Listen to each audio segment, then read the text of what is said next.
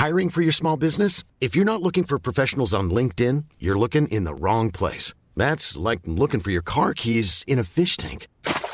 LinkedIn helps you hire professionals you can't find anywhere else, even those who aren't actively searching for a new job but might be open to the perfect role. In a given month, over 70% of LinkedIn users don't even visit other leading job sites. So start looking in the right place. With LinkedIn, you can hire professionals like a professional. Post your free job on linkedin.com slash people today. Bonjour, c'est Zoé de Louis. Ça fait maintenant deux ans que j'ai la chance de travailler pour Louis Média et que vous entendez ma voix sur vos podcasts préférés. Travailler pour quelque chose qui a du sens pour moi, c'est essentiel à mon épanouissement au quotidien.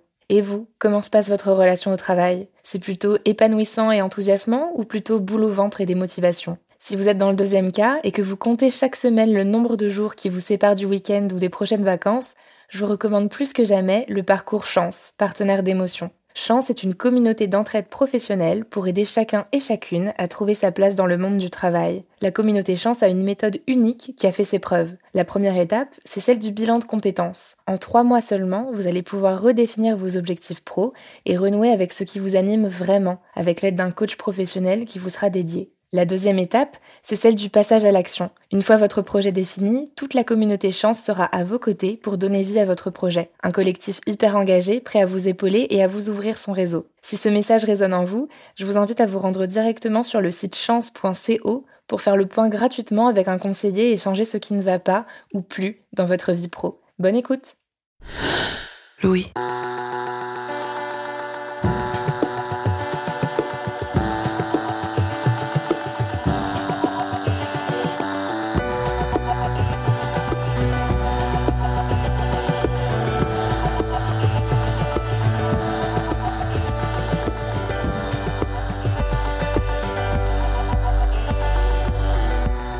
Certains l'aiment jaune, d'autres le préfèrent rose, orange ou vert. Moi j'aime quand il est assez petit pour passer partout, mais suffisamment grand pour avoir la place de noter des trucs. Mais surtout, il faut qu'il colle bien. Sinon ça glisse, ça tombe, ça se détache, il y en a partout et on est complètement perdu. Vous avez peut-être deviné de quoi je parle. Il est le symbole par excellence de la vie de bureau, c'est le post-it. Si je vous parle de cet objet futile, mais très utile, c'est parce que le post-it, c'est aussi l'outil par excellence d'un autre grand symbole du monde du travail, le brainstorming, autrement appelé remue-méninge ou tempête d'idées pour les puristes francophones. Le brainstorming, c'est un temps d'échange avec vos collègues pour relancer la cohésion du groupe, pour trouver de nouvelles idées ou pour avancer sur des projets. Dans l'imaginaire collectif, on se réunit une à deux heures dans la salle de réunion. Chacun propose ses idées à tout va. Idées que l'on note sur des post-it, post-it que l'on colle sur un grand tableau blanc. Et puis, on fait le tri. Voilà, ça c'est un peu l'option low cost du brainstorming. De temps en temps, la magie opère et il en sort une idée de génie, mais en général, ça fait pchit et chacun retourne à ses affaires sans avoir fait avancer le schmilblick. Dans cet épisode, je vais essayer de vous initier à la version deluxe du brainstorming, celle qui peut vraiment changer la donne pour votre entreprise, votre projet ou votre équipe. Je m'appelle Camille Maestracci, bienvenue dans Travail en cours.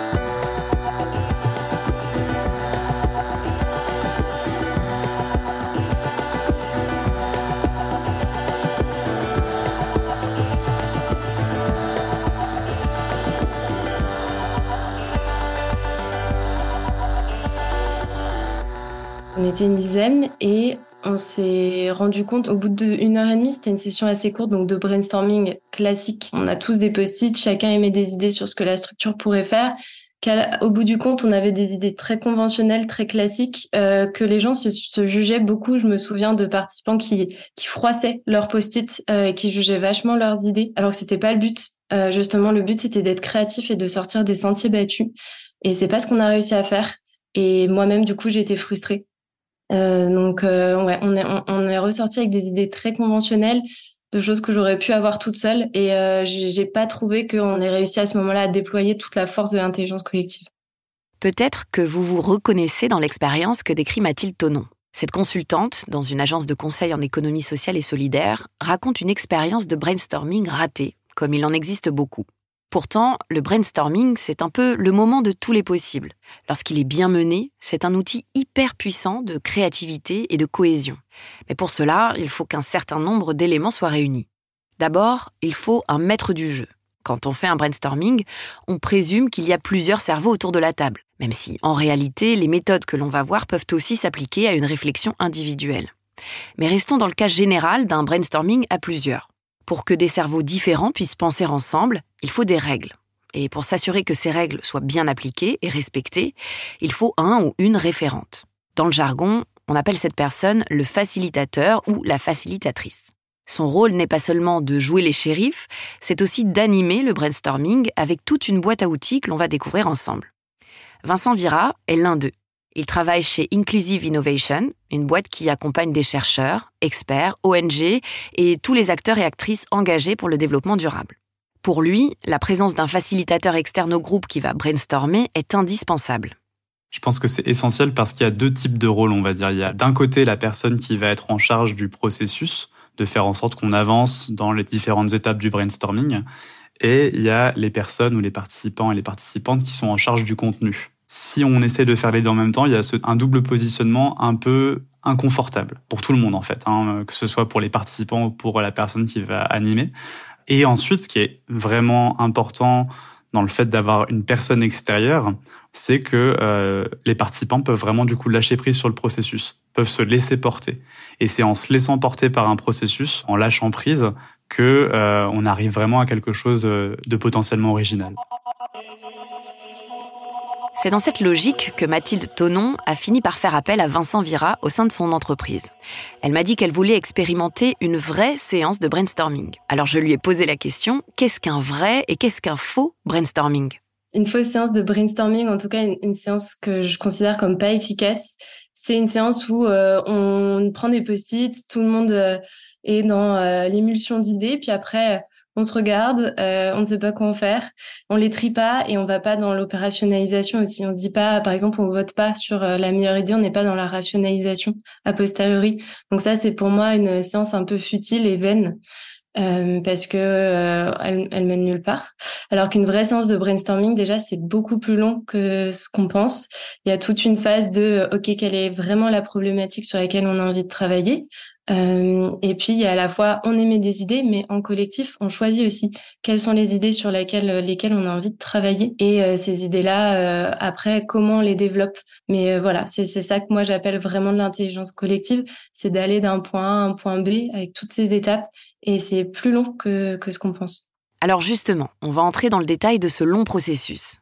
Première étape, bannir le jugement et l'autocensure toutes les idées sont bonnes. Faites confiance à l'imaginaire.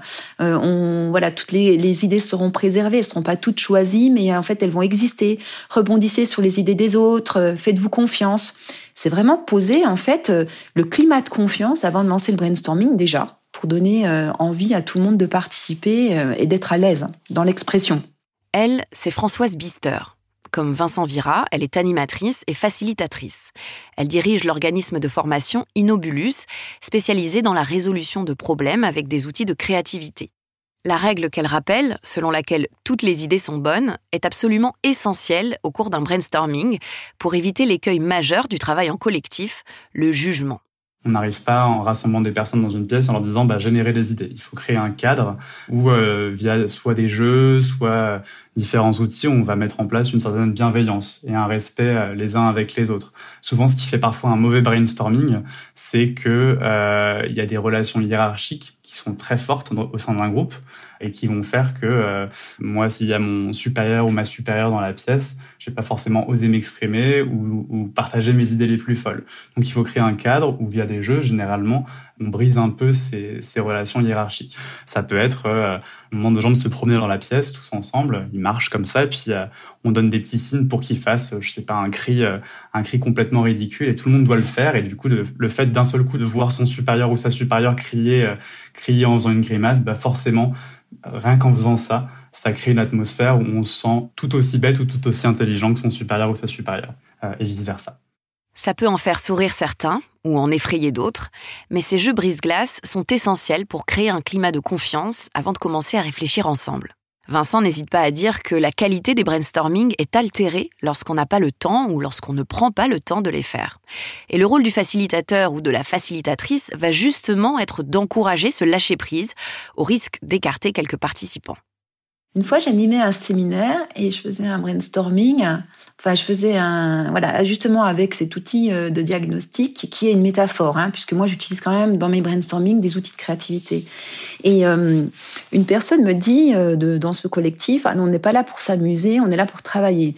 Et là, ben là, ça peut casser votre brainstorming parce que vous avez euh, ce qu'on appelle les réfractaires, hein, les destructeurs, euh, qui, n'ont pas envie hein, d'y aller. Alors pour leurs raisons, hein, peut-être parce qu'ils sont contre euh, le, brainstorming, l'objectif du brainstorming. Enfin voilà, il y a, différentes raisons. Ou alors ils adhèrent pas du tout, ils ont le droit.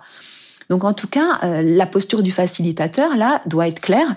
Et j'ai répondu de suite, écoutez, ce n'est pas, on ne s'amuse pas, on est en train de travailler avec un outil de créativité, un brainstorming collectif. Donc si vous ne voulez pas participer, vous pouvez euh, rester en dehors, mais laisser travailler. Et du coup, euh, ben, on, on s'est remis au travail. Le collectif s'est remis au travail. Je n'ai plus rien entendu. Et à la fin de cet accompagnement, une personne est venue me remercier. C'est cette personne, voyez La deuxième règle pour un brainstorming efficace, et c'est la suite logique de ce que dit Françoise Bister, c'est de rassembler les bons participants. Il faut qu'ils soient volontaires et impliqués, mais surtout, il faut des profils variés. Il y a un film qui s'appelle euh, Usual Suspects, donc les quelque part les habitués, ceux qu'on retrouve tout le temps. Et nous, ce qu'on cherche généralement dans une session de brainstorming, si on veut vraiment qu'il y ait de l'innovation et aussi de l'inclusion, c'est de trouver les unusual suspects, donc les, les gens euh, qu'on n'invite pas forcément euh, dans la résolution de tel ou tel problème. Et c'est ça qui peut aussi faire le succès d'un brainstorming réussi. Cette idée d'une diversité parmi les participants est un enjeu majeur dans le brainstorming. Elle conditionne grandement l'éclosion d'idées originales et inclusives. Vincent raconte l'exemple d'une initiative de recherche tournée vers l'interdisciplinarité et qui faisait de cette variété des profils une condition sine qua non au financement des projets. Pour une université américaine, on a organisé un atelier de cinq jours euh, sur l'origine de la vie qui rassemblait euh, à la fois des mathématiciens, des biologistes et des physiciens, euh, environ un tiers de chaque. On a rassemblé ces scientifiques pour, dans un premier temps, qu'ils apprennent à se connaître les uns les autres. Euh, si moi je suis biologiste, pour que je puisse comprendre ce que fait un mathématicien ou ce que fait un physicien, donc trouver un langage commun déjà, ou au moins une manière de se comprendre les uns les autres pour ensuite générer des idées et plus concrètement générer des projets de recherche qui expliqueraient comment la vie peut apparaître à partir de rien. Donc c'était assez ambitieux. Ce qui est intéressant de voir aussi dans ce, dans ce sujet-là, c'est que ces scientifiques ne se sont jamais rassemblés avant, ou très peu, alors que pour répondre à ces questions, c'est euh, carrément essentiel. Et donc il y a un gros travail de réflexion en amont de ce type de gros ateliers, de méga brainstorming, où il faut se demander bah, qui est-ce qu'on invite? Quelles sont les différentes perspectives qui vont permettre à notre brainstorming d'accoucher de quelque chose de vraiment innovant et intéressant? Généralement, le financement de la recherche fonctionne de manière très disciplinaire, sans le vouloir. Mais en tout cas, ce qui se passe généralement, c'est qu'un financeur de la recherche va dire on aimerait financer euh, des projets de recherche interdisciplinaires sur l'origine de la vie, et on accueille les propositions. Et du coup, en fait, chacun de son côté euh, va euh, écrire des propositions de projets de recherche. Généralement, ça va être peu interdisciplinaire. Ce qui se passe, c'est que moi, mathématicien, je vais développer tout un projet. Euh, et pour m'assurer que ce soit un peu interdisciplinaire, je vais euh, contacter euh, mon ami biologiste et lui dire est-ce que tu peux relire la proposition et rajouter un ou deux paragraphes? Et du coup, si on rassemble les gens et on leur dit écoutez-vous, générez des idées, regardez ce que propose le mathématicien, regardez ce que propose le biologiste, ça permet quand même une certaine émulation qui ne pourrait pas se produire autrement. Une fois que les bonnes personnes sont réunies autour de la table et que le cadre est posé, avant de se mettre à réfléchir au problème, il faut d'abord savoir l'énoncer correctement. C'est une étape qui est souvent balayée alors qu'elle est cruciale. En fait, on se rend compte que nos clients passent souvent beaucoup de temps à résoudre les mauvais problèmes. Je vais donner un exemple assez simple. Imaginons que mon problème, c'est euh, je ne passe pas assez de temps dans la nature. Déjà, ce qu'on commence par faire, c'est encourager notre client à reformuler ce problème sous forme de questions ça donnerait par exemple comment est-ce que je pourrais passer plus de temps dans la nature? Ensuite, est-ce que c'est vraiment le bon problème? Ça, c'est une question qu'il faut se poser pour aller un petit peu plus loin. Et là, on pose la question bah, qu'est-ce qui m'en empêche? On demande à notre client de répondre à cette question. Bah, qu'est-ce qui m'empêche euh, de passer plus de temps dans la nature? Je travaille trop. Euh, J'ai pas le bon équipement. Euh, L'équipement est trop cher. j'ai pas les bonnes connaissances en cartographie, j'habite trop loin de la nature. Donc à partir de là, on reformule à nouveau ces, réponses en question, ce qui donne des choses comme comment pourrais-je moins travailler, comment pourrais-je obtenir du meilleur matos, ou comment pourrais-je améliorer mes connaissances en cartographie? Et là, je pense qu'il y a de fortes chances que ces questions soient de meilleurs points de départ pour un brainstorming que la question initiale qui était euh, comment est-ce que je pourrais passer plus de temps dans la nature? Bon, ça y est. Maintenant qu'on sait tous précisément pourquoi on est là et quels problèmes on veut résoudre, on peut véritablement se mettre au travail. Là s'amorcent deux nouvelles phases du brainstorming. La pensée divergente, où l'on partage toutes ses idées les plus folles, sans retenue et sans jugement, puis dans un second temps, la pensée convergente, où l'on débat et où l'on fait des choix. La franco-américaine Olwen Wolf, qui figure parmi les principales théoriciennes du brainstorming, après ses initiateurs les Américains Sid Barnes et Alex Osborne dans les années 50, utilise la métaphore de la respiration. La pensée divergente, c'est l'inspiration. Notre esprit produit un maximum d'idées sans filtre. Et la pensée convergente, c'est l'expiration, où notre cerveau juge et sélectionne les idées selon des critères définis précédemment. Ces deux étapes sont totalement distinctes mais absolument complémentaires. I'm Sandra, and I'm just the professional your small business was looking for. But you didn't hire me because you didn't use LinkedIn jobs. LinkedIn has professionals you can't find anywhere else, including those who aren't actively looking for a new job but might be open to the perfect role, like me. In a given month, over 70% of LinkedIn users don't visit other leading job sites. So if you're not looking on LinkedIn, you'll miss out on great candidates like Sandra. Start hiring professionals like a professional. Post your free job on linkedin.com/people today. Pour stimuler la pensée divergente, en plus de bannir tout jugement, il y a des outils concrets pour encourager nos cerveaux à turbiner et nous pousser dans nos retranchements. Par exemple, Vincent Vira se sert de la théorie du troisième tiers. L'idée, c'est de faire trois tours de génération d'idées. Au premier tour, les idées qui vont émerger sont les idées évidentes, les idées banales auxquelles on pense immédiatement. Au deuxième tour, on aura des idées un peu plus nouvelles, et au troisième tour sortent enfin les idées les plus farfelues. C'est le fameux troisième tiers. Je peux donner un exemple auquel je réfléchissais dans l'atelier précédent. Ce qu'on faisait, c'est qu'on aidait une association euh, qui accueillait des nouveaux membres qui travaillent à l'interface entre euh, protection des personnes exilées et protection de l'environnement. Et donc, il fallait euh, que ces nouveaux membres ou ces nouveaux bénévoles réfléchissent à ce qu'ils allaient pouvoir faire au sein de l'association. La question d'entrée, c'était comment est-ce que je pourrais contribuer euh, à la mission de l'association dans les six prochains mois en tant que bénévole. Et donc on fait un premier tour, on demande aux gens, euh, dites-nous simplement les premières idées qui vous viennent à l'esprit. Donc là on a des idées assez, effectivement assez banales qui arrivent. Bah, aider lors des ateliers, euh, faire du soutien logistique lors des événements, répondre aux emails, etc. ensuite, on leur demande, une, on leur demande de, donc de partager leurs idées avec les autres. Donc là, il y a ce moment de partage après ce moment individuel. Et puis, il y a une collègue qui va dire Ah bah moi, j'aimerais bien faire des vidéos. Et là, moi, ça me fait penser, euh, ah oui, des vidéos, de la communication. C'est vrai que j'aime bien écrire. Je suis aussi forte en com. Euh, bah dans ce cas, je vais pouvoir écrire des articles de blog peut-être. C'est peut-être une possibilité. Donc là, on arrive dans des idées un peu plus nouvelles. Et ensuite, ce qu'on va faire pour vraiment arriver au troisième tiers, on va faire ce qui s'appelle donc un détour, où on va euh, généralement, sans vraiment prévenir les gens que c'est un troisième tour, introduire un autre outil. Là, par exemple, ce qu'on avait fait, c'est qu'on avait demandé aux participants de réfléchir à une personne que vous admirez depuis votre enfance.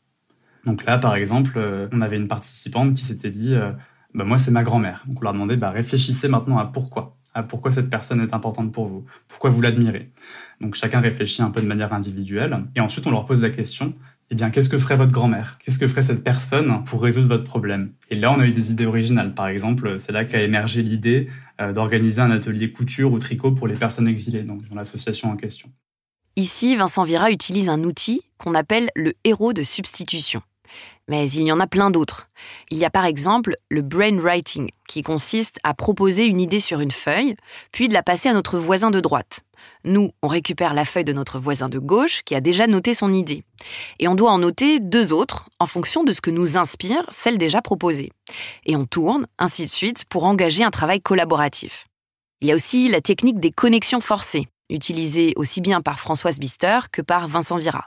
On a des mots des cartes avec plein de mots et vous donnez un mot. Et ça va faire en fait, euh, ça va agir dans votre cerveau pour pouvoir vous, vous procurer d'autres idées. Donc ça peut, euh, voilà, donc ça peut être une relance dans le brainstorming quand on sent qu'il est un petit peu faible. On va demander aux participants, bah, ramenez-nous un objet. Par exemple, si c'est en virtuel, on va dire, bah, prenez un objet chez vous. Je vais prendre, euh, je, trouve un objet, bah, je vais prendre ce briquet et je vais le décrire. Comment il est ce briquet? Bah, Il est vert, il est rouge, euh, il est pratique, il est assez gros. Et une fois que j'ai décrit ça, encore une fois, on ne dit pas pourquoi on le fait. C'est très important.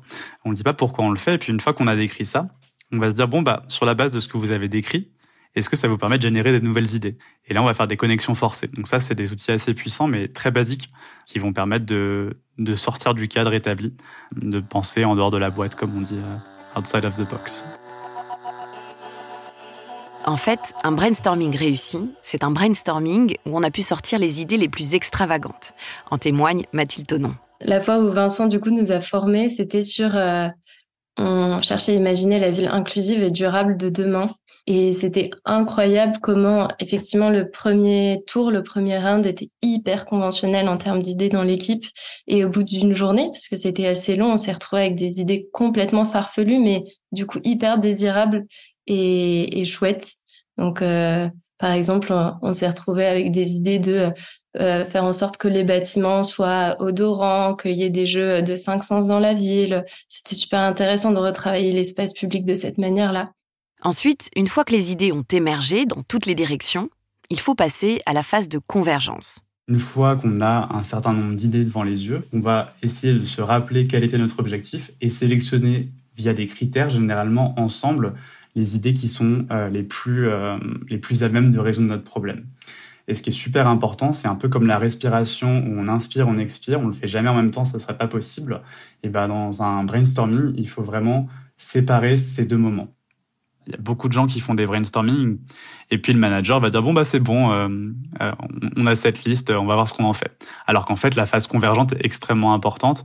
Et justement d'impliquer le groupe dans la sélection des idées sur la base de critères établis collectivement généralement va permettre que euh, on sélectionne une idée et qu'on la mette en œuvre de manière collective encore une fois. Et après le développement et la mise en œuvre peut aussi se planifier et se réfléchir de manière collective ça m'est arrivé sur la fusion de collectivités, un très bon brainstorming avec une centaine de personnes.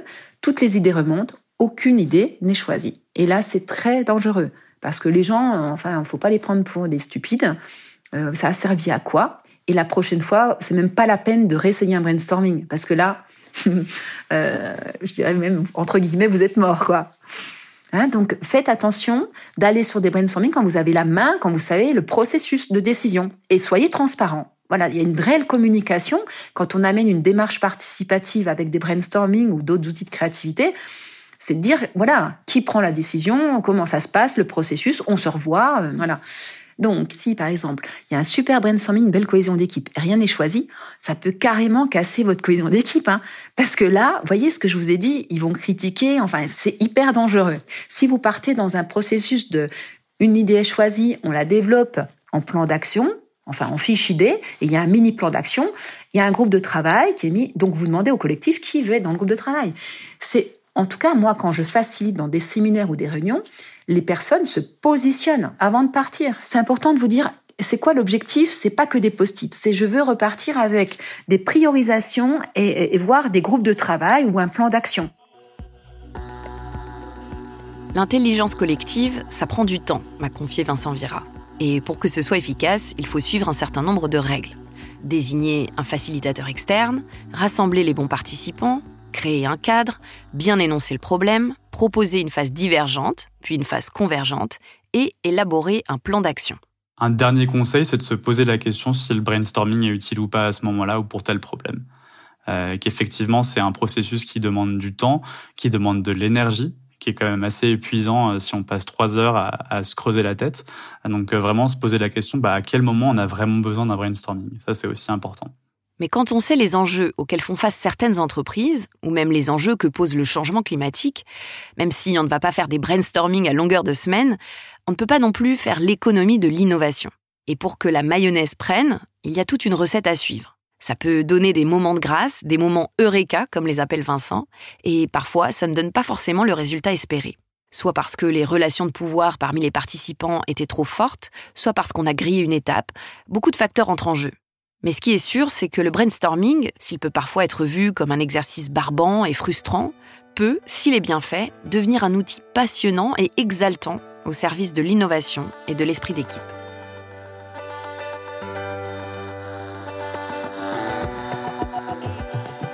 Vous venez d'écouter Travail en cours. Je suis Camille Maestracci. J'ai tourné et écrit cet épisode. Le montage et la réalisation sont de Louis Jobard. Le mix a été fait par le studio La Fugitive. À très vite!